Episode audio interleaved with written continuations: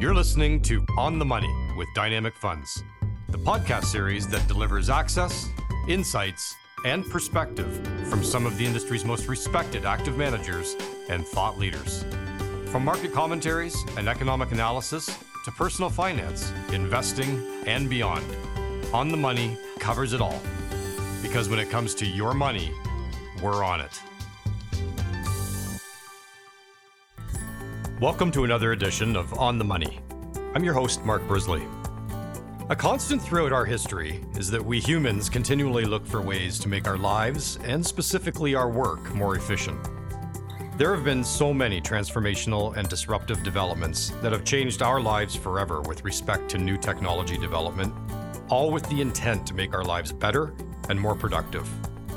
If we go old school and talk about disruptors like the steam engine or flight and the telephone, that's one way to think about it. But let's be more relevant here. Talk about modern disruptors of just the past 50 years that have changed our lives personal computers, cell phones, the internet, social media.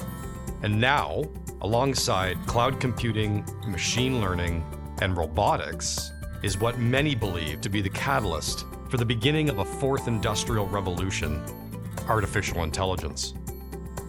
AI is definitely interesting, definitely transformative, and it's definitely disruptive. But for many, it's also scary. As with any new technology or development that will have broad based application globally and on just about every facet of our life, there is always the question of how to become involved in a sustainable trend in development of new technology from an investing perspective.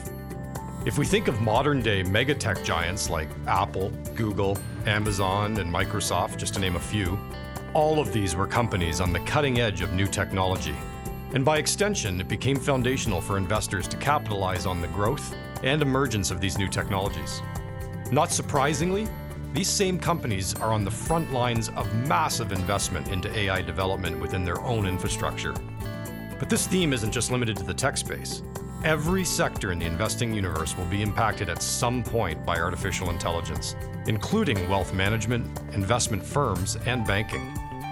The latest development within the AI space, causing the biggest stir, is generative AI. This is an emerging class of technologies that produce content, including text, graphics, and even videos. Alongside its more mature predecessors, generative AI has the incredible power to automate the creation of content. This is a market that continues to advance rapidly, and leaders across industries consistently report how important this technology is to their future. In fact, in a recent report by Deloitte on the state of AI in the enterprise, 94% of business leaders in that survey reported that AI is critical to their success over the next five years. So, to unpack more on why it's important to know about it from an investment lens, I'm joined by portfolio manager Vishal Patel. Vishal's a passionate investor who runs over 5 billion in assets for us here at Dynamic Funds. Takes a keen interest in this rapidly emerging area of technology to think about how it will be adopted, how it will impact the way we work and play, and perhaps most importantly, what it means for investments and portfolios. Vishal, great to have you with us. Thanks for having me, Mark. So, what's a simple way for our listeners to think about AI and where we are, you know, in the overall development here? One of the simplest ways to think about AI, to think about the impact that this can have on people, our lives, the way we work, the way we think, the way we communicate is this idea of Netflix, right? And, you know, Netflix knows, you know, what are the movies that you've watched. And so a basic, basic AI algorithm based uh, would actually be a recommender system. And so a recommender system essentially knows every single movie that you've watched and then it asks you to rate it and based on that it's able to recommend you know what are some additional programs you might like what are some additional genres that you would like. And so that's like a very basic way to think about ai but that's like step 1 where we've gone to now you know version 2.0 3.0 and what's causing a lot of hype right now is what you just talked about from a generative ai perspective. And a simple way to think about generative ai you know, the, there was a picture of uh, the Pope recently wearing a puffer jacket. But, you know, that's something that generative AI can do is take a picture and, you know, put a puffer jacket. And, you know, I'm 90% sure that, uh, you know, that wasn't a real picture. And uh, I don't think the Pope was wearing a white puffer jacket, but it looked pretty real to me. You know, it's interesting doing the research for this podcast and just a lot of the reading that I came across. AI in theory, it's not really new. You know, if you think about the uh, sort of early rudimentary stages like chatbots, they were around in the 60s. I mean, there was a movie done about it in 2001 A Space Odyssey, right, with Hal. But how do we think about AI adoption now? Like, we've come a long way and it's super advanced. And it's going to get even more advanced. And I would say it's like anything else, right? If you step back earlier, you mentioned different kinds of revolution, you know, whether it was the PC revolution, internet, mobile, you know, the things that were able to allow that was let's just take network and network bandwidth. I remember when telephones were like the size of a brick, but then we went from that to actually having, you know, smartphones. Uh, if you remember, we had Blackberries, right? And Blackberries had keyboards, and nobody thought that you can actually have a device without a keyboard. But then as these devices got faster and as networks got faster, you know, whether you get 2G, 3G, 5G, the ability to have more bandwidth allowed for more applications, allowed for more data, allowed for video, right? And there was this huge transition from PC to mobile. And what we've seen with video uh, has been tremendous. And so, similar, you know, when you think about AI and AI adoption, correct, it's been around for a long period of time. You know, I just mentioned a basic recommender system.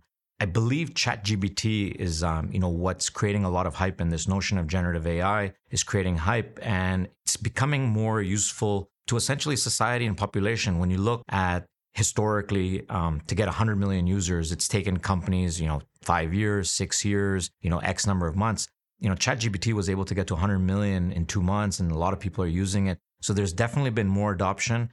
Essentially if you think data is the new oil you have more and more data uh, and you have faster and faster computers and you have faster and faster processing. And so this is what's allowing for more and more ai it's allowing for more and more ai adoption. Now, whether the curve is going to be fast or whether it's going to be slow, it's really going to depend industry by industry. And then, you know, I want to use another story. You know, we used to go to uh, Shoppers Drug Mart, and this notion of an automated checkout has been there for at least 10, 15 years. In Canada, I believe there was at least one or two public companies that we could have bought, you know, whether it's Costco or anyone else to have these self checkouts. But self checkout didn't, you know, really take off until more recently. When you walk into a Shoppers or Costco, you see more and more self checkout. So a, labor costs are a little bit higher now, but B, you know, the customer is getting more and more comfortable uh, using some of these systems. So, you know, the same thing when you think about AI and AI adoption, you know, one of the things I encourage everyone to do is, you know, to play with uh, the tools, right? So, you know, go and open up an account. It's free. You don't have to get the $20 premium account. And there's going to be more and more services. You know, this is just version 1.0. Just imagine where we're going to be, you know, five years from now, 10 years from now, 15 years from now. So, like anything else, uh, you know, this technology is going to evolve, but I do think it's going to get better. It's going to get smarter. And, you know, as you get more data, as you get more speed, that's going to help solve the world's most complex problems. That's what, you know, the CEO of NVIDIA, Jensen, continues to say is, you know, tools are going to help solve our most complex problems, you know, and he's very excited about uh, the possibilities of what AI can do specifically in the healthcare space. You know, despite what we just saw happen with the banking crisis, we are seeing venture capital flowing to AI startups. Um, we're seeing every major corporation put out a paper on how they're thinking about things. But who's really leading in this space? I mentioned some big tech names at the beginning, but it's way bigger than that. That's a great question. And just think about open AI, right? Was open AI supposed to be open and open sourced and for the public? Or is this actually a private enterprise? Does Microsoft actually own a big equity stake? And is Microsoft the leader? So if we want to unpackage this a little bit, I would first start by saying I don't think anyone actually owns the space. You know, I would say that there's leaders in the space, but like the internet, I don't think anyone actually owns the internet. I would say I don't think anyone actually owns AI, uh, at least if you think about it from a holistic investment lens.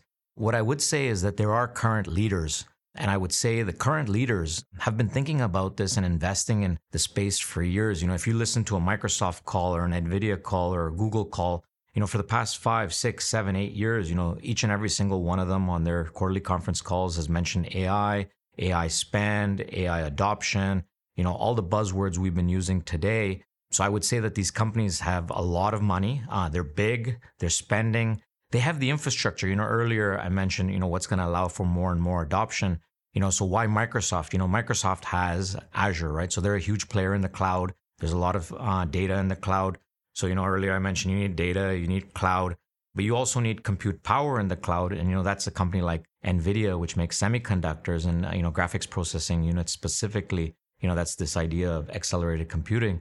So I would say, you know, currently the big leaders I would say are Nvidia, and that's from a chips and hardware perspective. I would say Microsoft and the potential investment idea that they have with OpenAI, but also what's going to happen with data center and cloud. If you have more and more companies that are interested, you know, you're going to have more data in the cloud, you're going to have more analytics, you're going to have more tools, and you're definitely going to have um, them lead.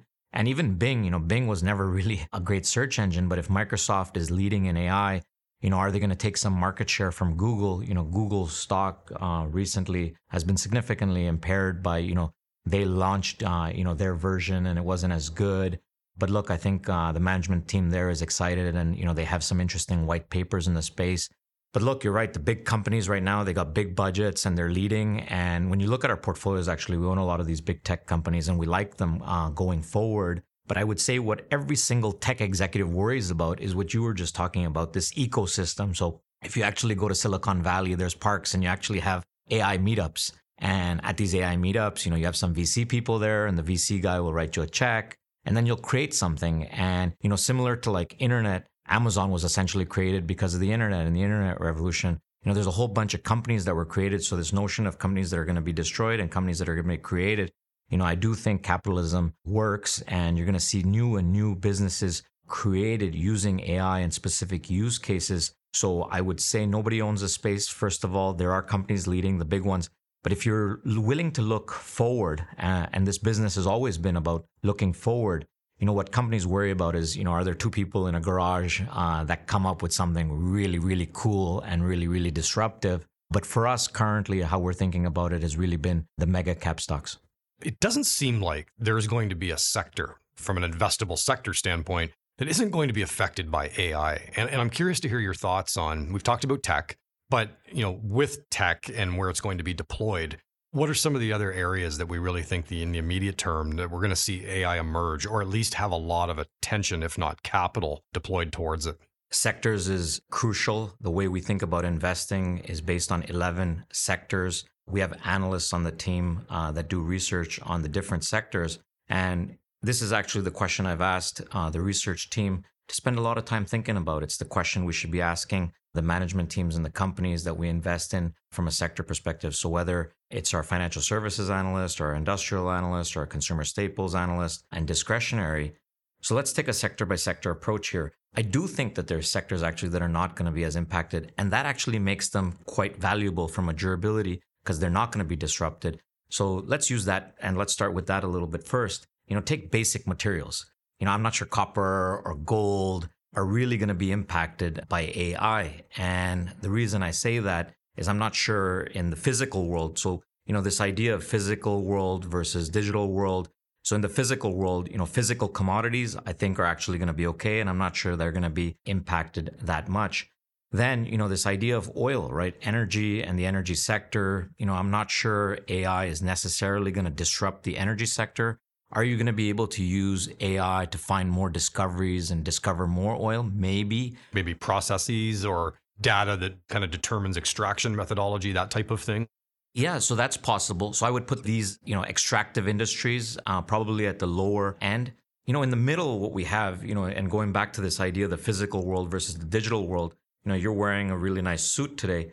Things in the physical world, I don't think are going to be as impacted. And so, from an investment lens, you know, whether it's something like paint or something like shoes or something like clothing, you know, I think the metaverse, there was a lot of hype in terms of, you know, is there going to be a Nike shoe or a Hermes bag in the metaverse? But when I think about AI, you know, I'm not sure from consumer staples, there's going to be no AI for eating or something of that sort. So consumer staples, not so much. Consumer discretionary, not so much. Energy materials. Where I do think you're going to have significant disruption, you know, we just talked about technology, but I would say the second area um, where there's going to be significant disruption is actually our business, you know, financial services. And the reason why financial services, from a sector by sector perspective, is because the financial services sector is more digital. So, you know, the pendulum or the mental model you should use is the physical world versus the digital world.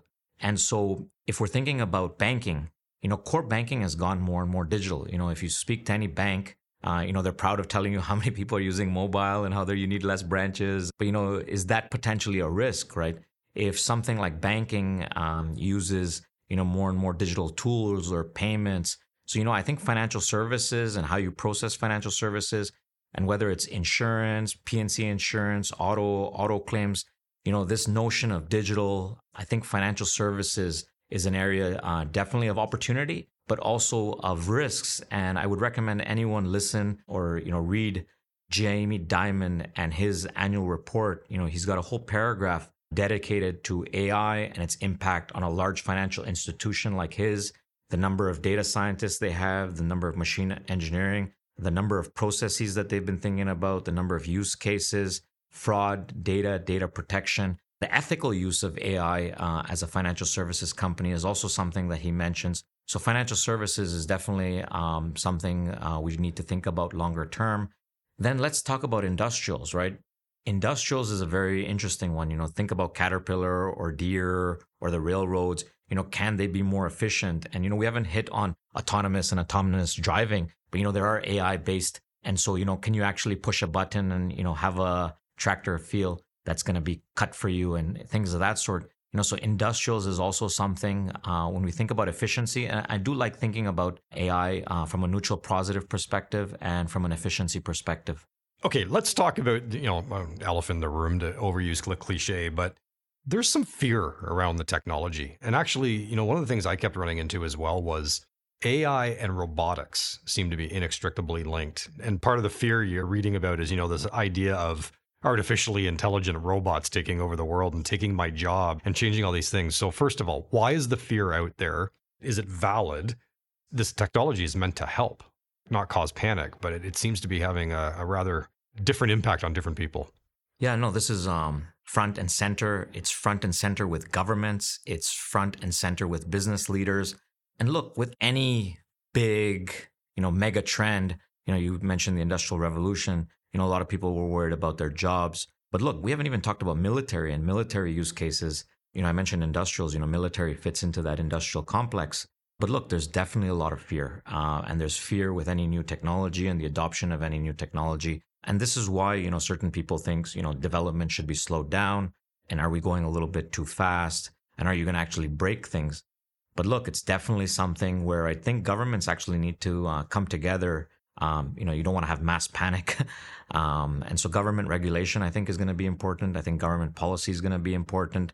And I do think that uh, a lot of business leaders and government leaders uh, are thinking about this you know, earlier we just talked about uh, the potential for more and more adoption, but as we get more and more adoption, you know, should you actually have more and more regulation and should we be thinking this through?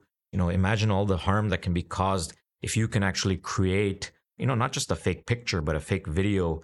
You know, imagine you have a business leader or a politician and it's all actually fake. You know, so these are actually things uh, that we need to be worried about. Or even, you know, take homework, for example. You know, if students are using this to do their homework, you know how do you actually have some accountability so yeah there's definitely a lot of fear out there but you know for me the way i really think about it is man plus machine you know one plus one is equal to three you know think about this whole notion of uh, iron man the ability to fly and you have jarvis and you know i know understand that's a movie but you know that's sort of maybe uh, the direction that uh, we can think about in terms of going but i would be uh, you know quite positive about uh, what's going to happen because over time you know, earlier when you mentioned uh, different revolutions, you know, everyone used to be in farming. Um, you know, the jobs eventually will change. And it's interesting because a lot of people thought you should actually go in and become a computer programmer.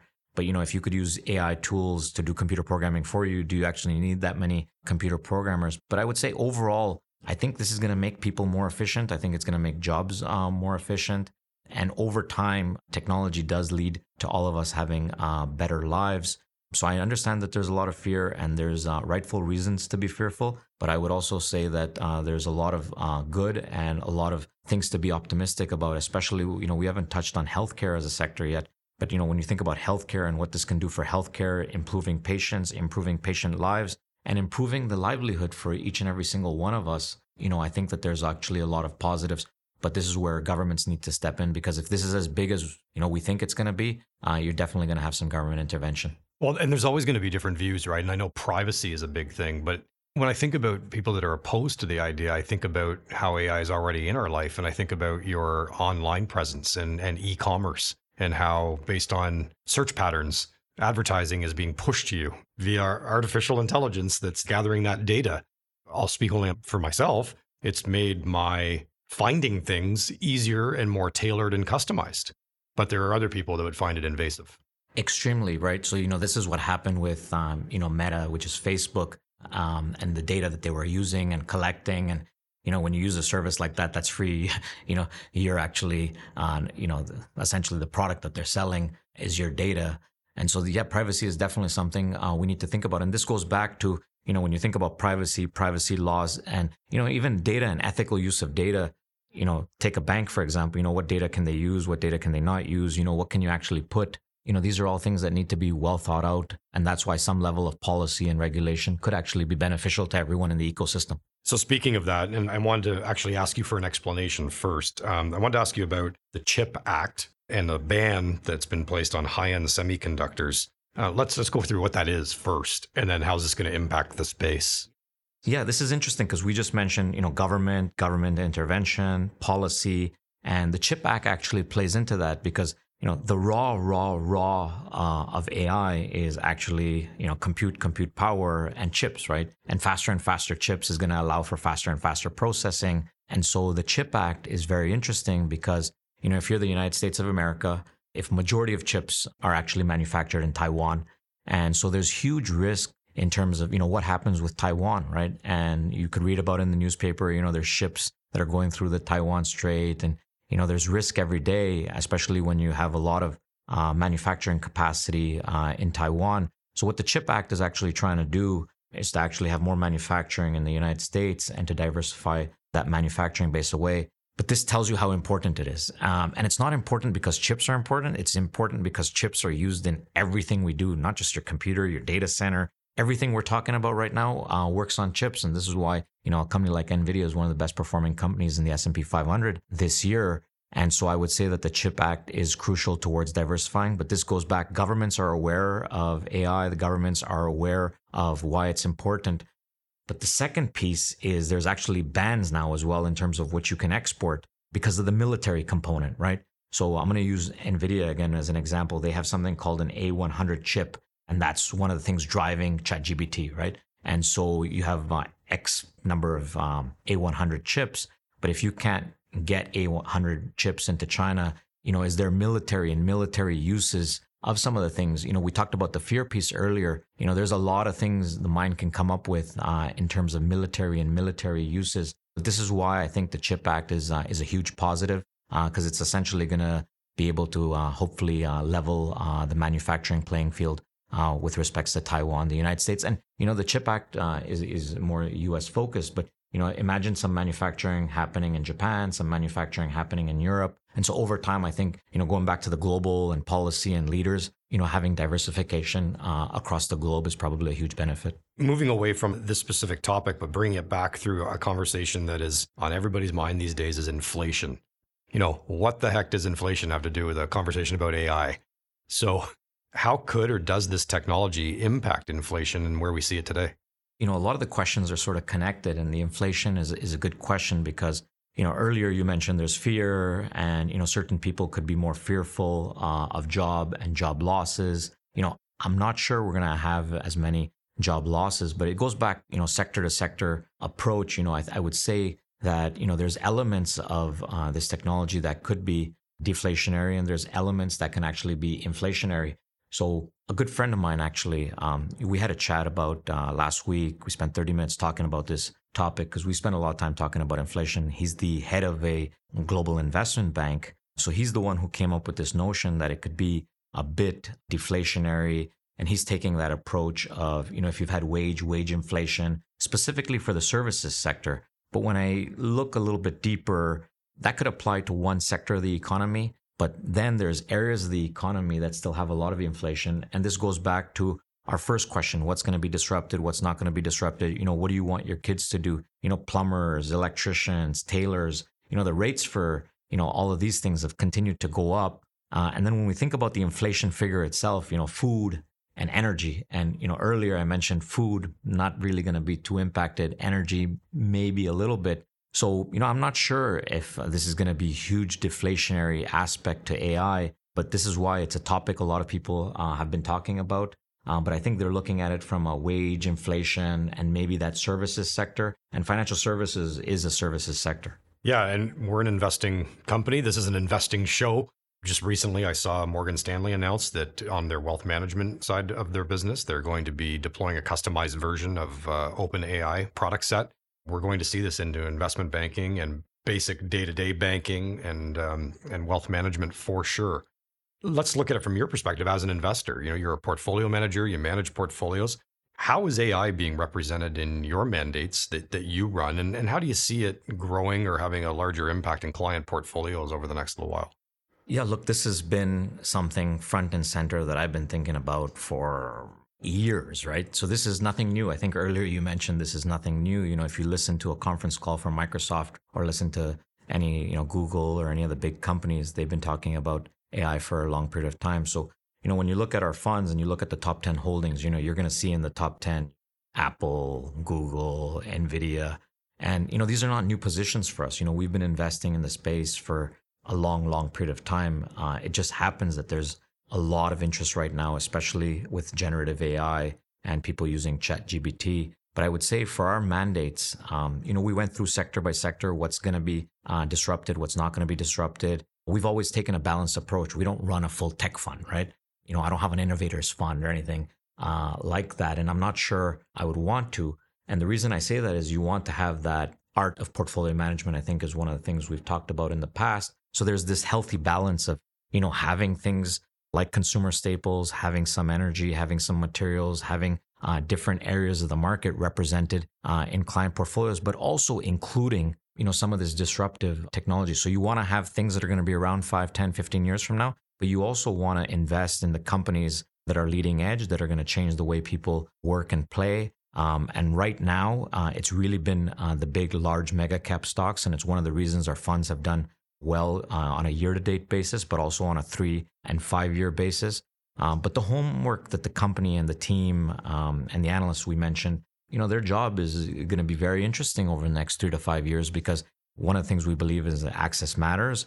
But you know, one of the things we also have is a lot of access uh, to corporate management teams and traveling. So this should be actually one of the questions we need to ask every single company and every single management team is, you know, what is your AI strategy? How are you thinking about AI adoption? You know, some of the topics that we just hit right now, you know, we're going to get more and more comfortable with. And so I would say that, you know, each and every single portfolio manager, analyst, you know, this is something uh, they should be thinking about in terms of how it's going to change the companies, uh, whether it's from an inflation perspective, a deflation perspective, from a cost perspective, you know, how do you sell your products to how you market your products. So, you know, I'm very excited about the future. Um, and, you know, I can't wait to see how this all evolves and it's going to happen in our lifetime. So, Vishal, specifically um, with respect to the money that you manage, um, where are you represented sector wise uh, in terms of artificial intelligence? Yeah, so there's the direct and then there's the indirect way to think about this. So, look, we mentioned the large uh, mega cap tech companies like Microsoft and NVIDIA. So, they're definitely represented in their top 10 holdings across uh, client portfolios. But I would say, you know, when we talked about the different use cases, you know, healthcare uh, is another big opportunity uh, and it is represented. Uh, and think about robotics and what you could do in terms of robotic surgery and things of that sort. But then, you know, I just mentioned industrial and industrial automation and using robots in industrial automation. So I would say we have actually good exposure uh, across sectors. So, you know, whether it's industrials or healthcare or technology, um, I would say 100%, uh, you know, we're going to benefit and clients are going to benefit uh, given all the homework we're doing on this space. You know, Leading up to and during the pandemic, we saw the emergence of robo advice. Definitely a form of artificial intelligence in the investing world based on, you know, data that's been fed into these systems. Going through what have been difficult market conditions over the last 18 months, I haven't seen or heard as much about robo advice. Now we are hearing about, like I mentioned earlier, with Morgan Stanley adopting, you know, AI within wealth management processes, but it goes back to your point of man plus machine, right? So you seem to be a big proponent of that. What's your view on how we've seen AI so far in investing and wealth management in places like robo advisors?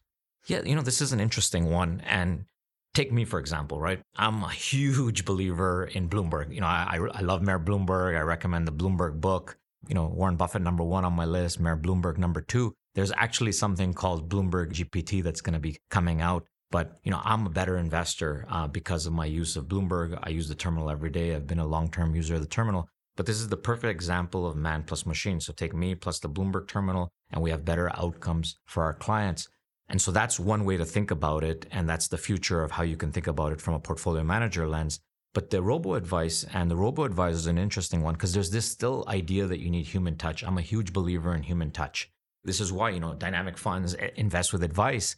A lot of people thought that, you know, the, the role of an advisor was going to go away and you're going to have robo. So, you know, don't believe all the hype because I would say that the role of an advisor has never been more important. You know, that physical touch that we mentioned, you know, what does an advisor do? An advisor actually has, um, you know, meets the client, has phys- understands their family, so this physical idea, you know, earlier when we talked about the digital world plus the physical world, I would say that this notion of human human touch is extremely important. This is why uh, I think advisors uh, are going to be more and more required in the future. You know, if you have your money and it's just pure robo and interactive, I'm not sure. So I don't think a lot of the big robo platforms have taken off in the big way uh, that a lot of people thought the adoption curve was going to happen there. Now, can an advisor have tools like a Bloomberg and you know, you just mentioned uh, Morgan Stanley Wealth. You know, can you be more efficient? You know, can you have more tools?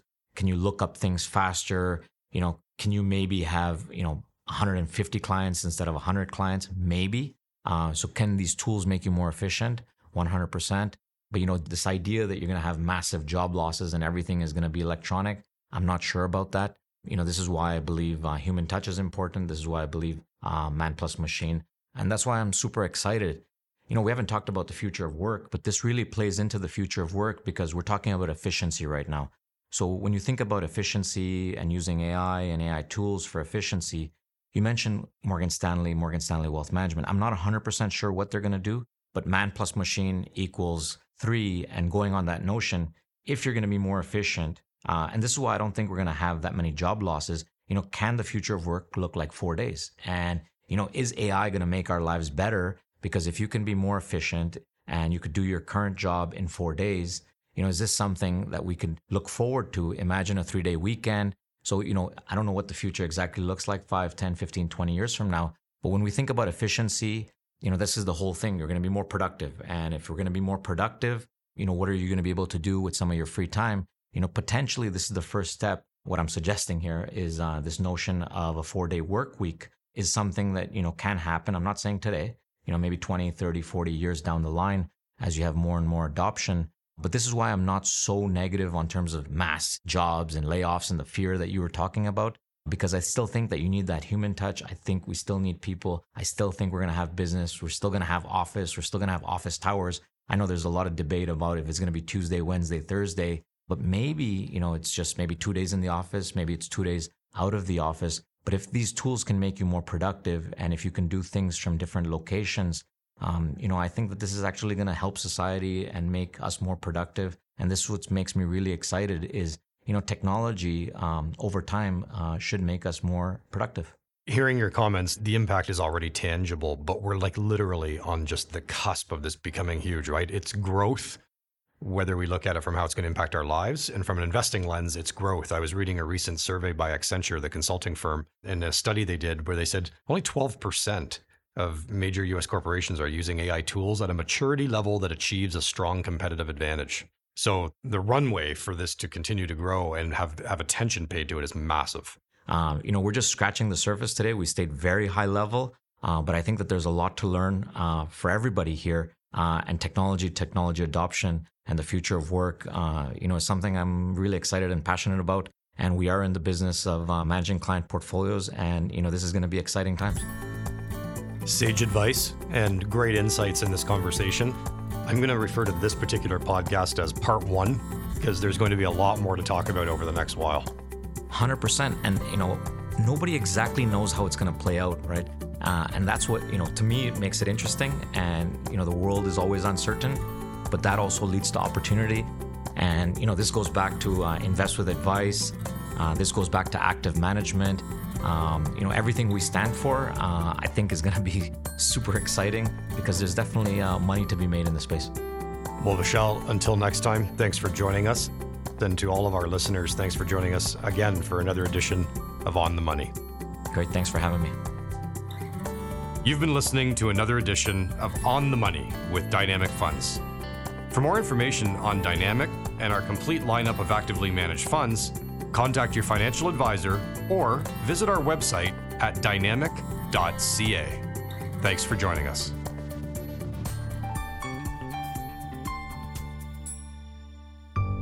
This audio has been prepared by 1832 Asset Management LP and is provided for information purposes only. Views expressed regarding a particular investment, economy, industry, or market sector should not be considered an indication of trading intent of any of the mutual funds managed by 1832 Asset Management LP. These views are not to be relied upon as investment advice, nor should they be considered a recommendation to buy or sell. These views are subject to change at any time based upon markets and other conditions, and we disclaim any responsibility to update such views. To the extent this audio contains information or data obtained from third party sources, it is believed to be accurate and reliable as of the date of publication. But 1832 Asset Management LP does not guarantee its accuracy or reliability. Nothing in this document is or should be relied upon as a promise or representation as to the future. Commissions, trailing commissions, management fees, and expenses all may be associated with mutual fund investments. Please read the prospectus before investing. The indicated rates of return are the historical annual compound total returns, including changes in unit values. And reinvestment of all distributions does not take into account sales, redemption, or option changes, or income taxes payable by any security holder that would have reduced returns. Mutual funds are not guaranteed their values change frequently, and past performance may not be repeated.